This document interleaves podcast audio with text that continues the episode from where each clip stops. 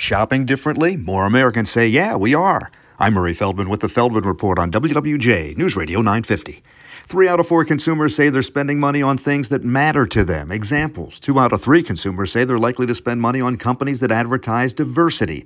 Nearly 80% are looking for companies that have ideas and ideals similar to their own.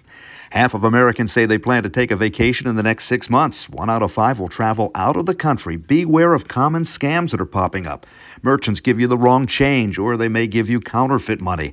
The consumer help organization Elliott Advocacy says using a credit card can cut that off, but examine the credit card receipt before you sign it. There are reports that some bad actors will actually move a decimal point, making a $20 souvenir purchase a $200 ripoff. And if you get in a cab and the meter is broken and they give you a flat rate, Get out of the cab. It's likely a scam. With the Feldman Report, I'm Murray Feldman, WWJ, News Radio 950.